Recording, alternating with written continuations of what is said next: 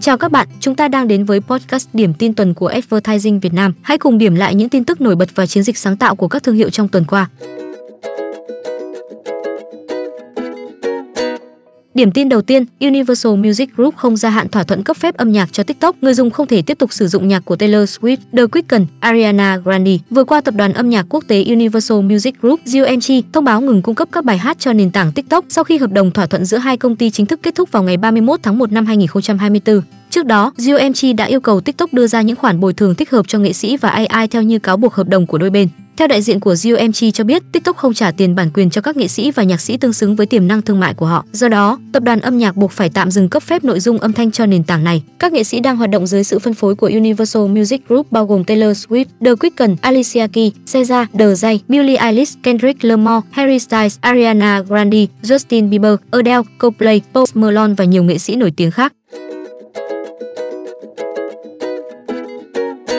Điểm tin thứ hai, TikTok đáp trả cáo buộc không bồi thường tiền bản quyền thích đáng cho nghệ sĩ từ Universal Music Group cho rằng tập đoàn âm nhạc chỉ nhắm đến lợi ích riêng của công ty. Sau khi Universal Music Group UMG thông báo dừng cung cấp tài nguyên âm nhạc cho nền tảng TikTok vào ngày 31 tháng 1 vừa qua, phía TikTok ngay lập tức đã có phản hồi thông qua bài viết công khai trên trang thông tin chính thức của thương hiệu. Trước đó, UMG đưa ra cáo buộc TikTok đề xuất trả tiền cho các nghệ sĩ và nhạc sĩ chỉ bằng một phần nhỏ so với các nền tảng mạng xã hội lớn có vị trí tương tự phải trả. Tuy nhiên, nền tảng video ngắn của Trung Quốc đã lên tiếng đáp trả cho rằng UMG đã đặt lòng tham của họ lên trên lợi ích của nghệ sĩ. Cụ thể, TikTok chia sẻ trong khi họ có thể nhận được sự hỗ trợ từ một nền tảng có hơn 1 tỷ người dùng, đóng vai trò là phương tiện quảng bá và tìm tìm kiếm miễn phí cho các sản phẩm âm nhạc của nghệ sĩ, họ lại lựa chọn từ bỏ chỉ vì tư lợi. Rõ ràng hành động này không mang lại lợi ích tốt nhất cho nghệ sĩ, nhạc sĩ và người hâm mộ như họ đã cố gắng nhận định.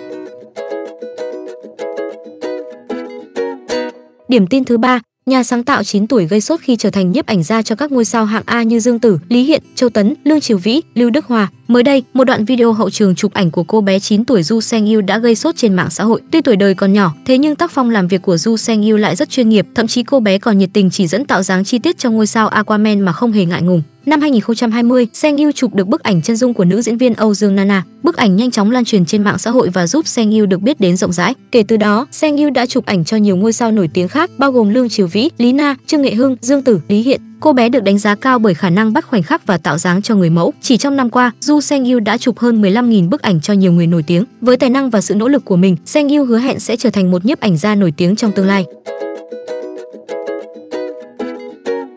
Điểm tin thứ tư, Gen Z có sức mua yếu hơn 86% so với thế hệ baby boomers ở tuổi 20 nhưng lại chi nhiều tiền hơn cho hàng hóa xa xỉ, theo báo cáo của OUV. Theo báo cáo The Support Gap How Financial Service Brands Can Win with Gen Z của OUV, Gen Z có khả năng mua sắm yếu hơn 86% so với thế hệ baby boomers ở độ tuổi 20 nhưng họ lại chi tiêu nhiều hơn cho hàng hóa xa xỉ. Ngân sách có hạn của những người trẻ thuộc Gen Z kết hợp với nhu cầu sở hữu những món đồ đắt tiền đã thúc đẩy sự xuất hiện của các nền tảng mua hàng trả sau. Trong đó 48% người dùng Gen Z và 47% millennials cho biết họ dự định sử dụng dịch vụ trả sau cho kỳ nghỉ lễ năm 2023, trong khi thế hệ baby boomers chỉ có 14%. Các nền tảng trả sau tạo cảm giác dễ dàng tiếp cận vì cho phép bất kỳ ai mua hàng, ngay cả khi họ không có đủ tiền. Tuy nhiên, dịch vụ này cũng có thể dẫn đến nợ nếu người tiêu dùng không trả được các khoản thanh toán của mình. Hơn một nửa số người tham gia khảo sát thuộc Gen Z ở Hoa Kỳ đã bỏ lỡ ít nhất một khoản thanh toán trả sau, so với chỉ 22% của Gen X và 10% của thế hệ baby boomers.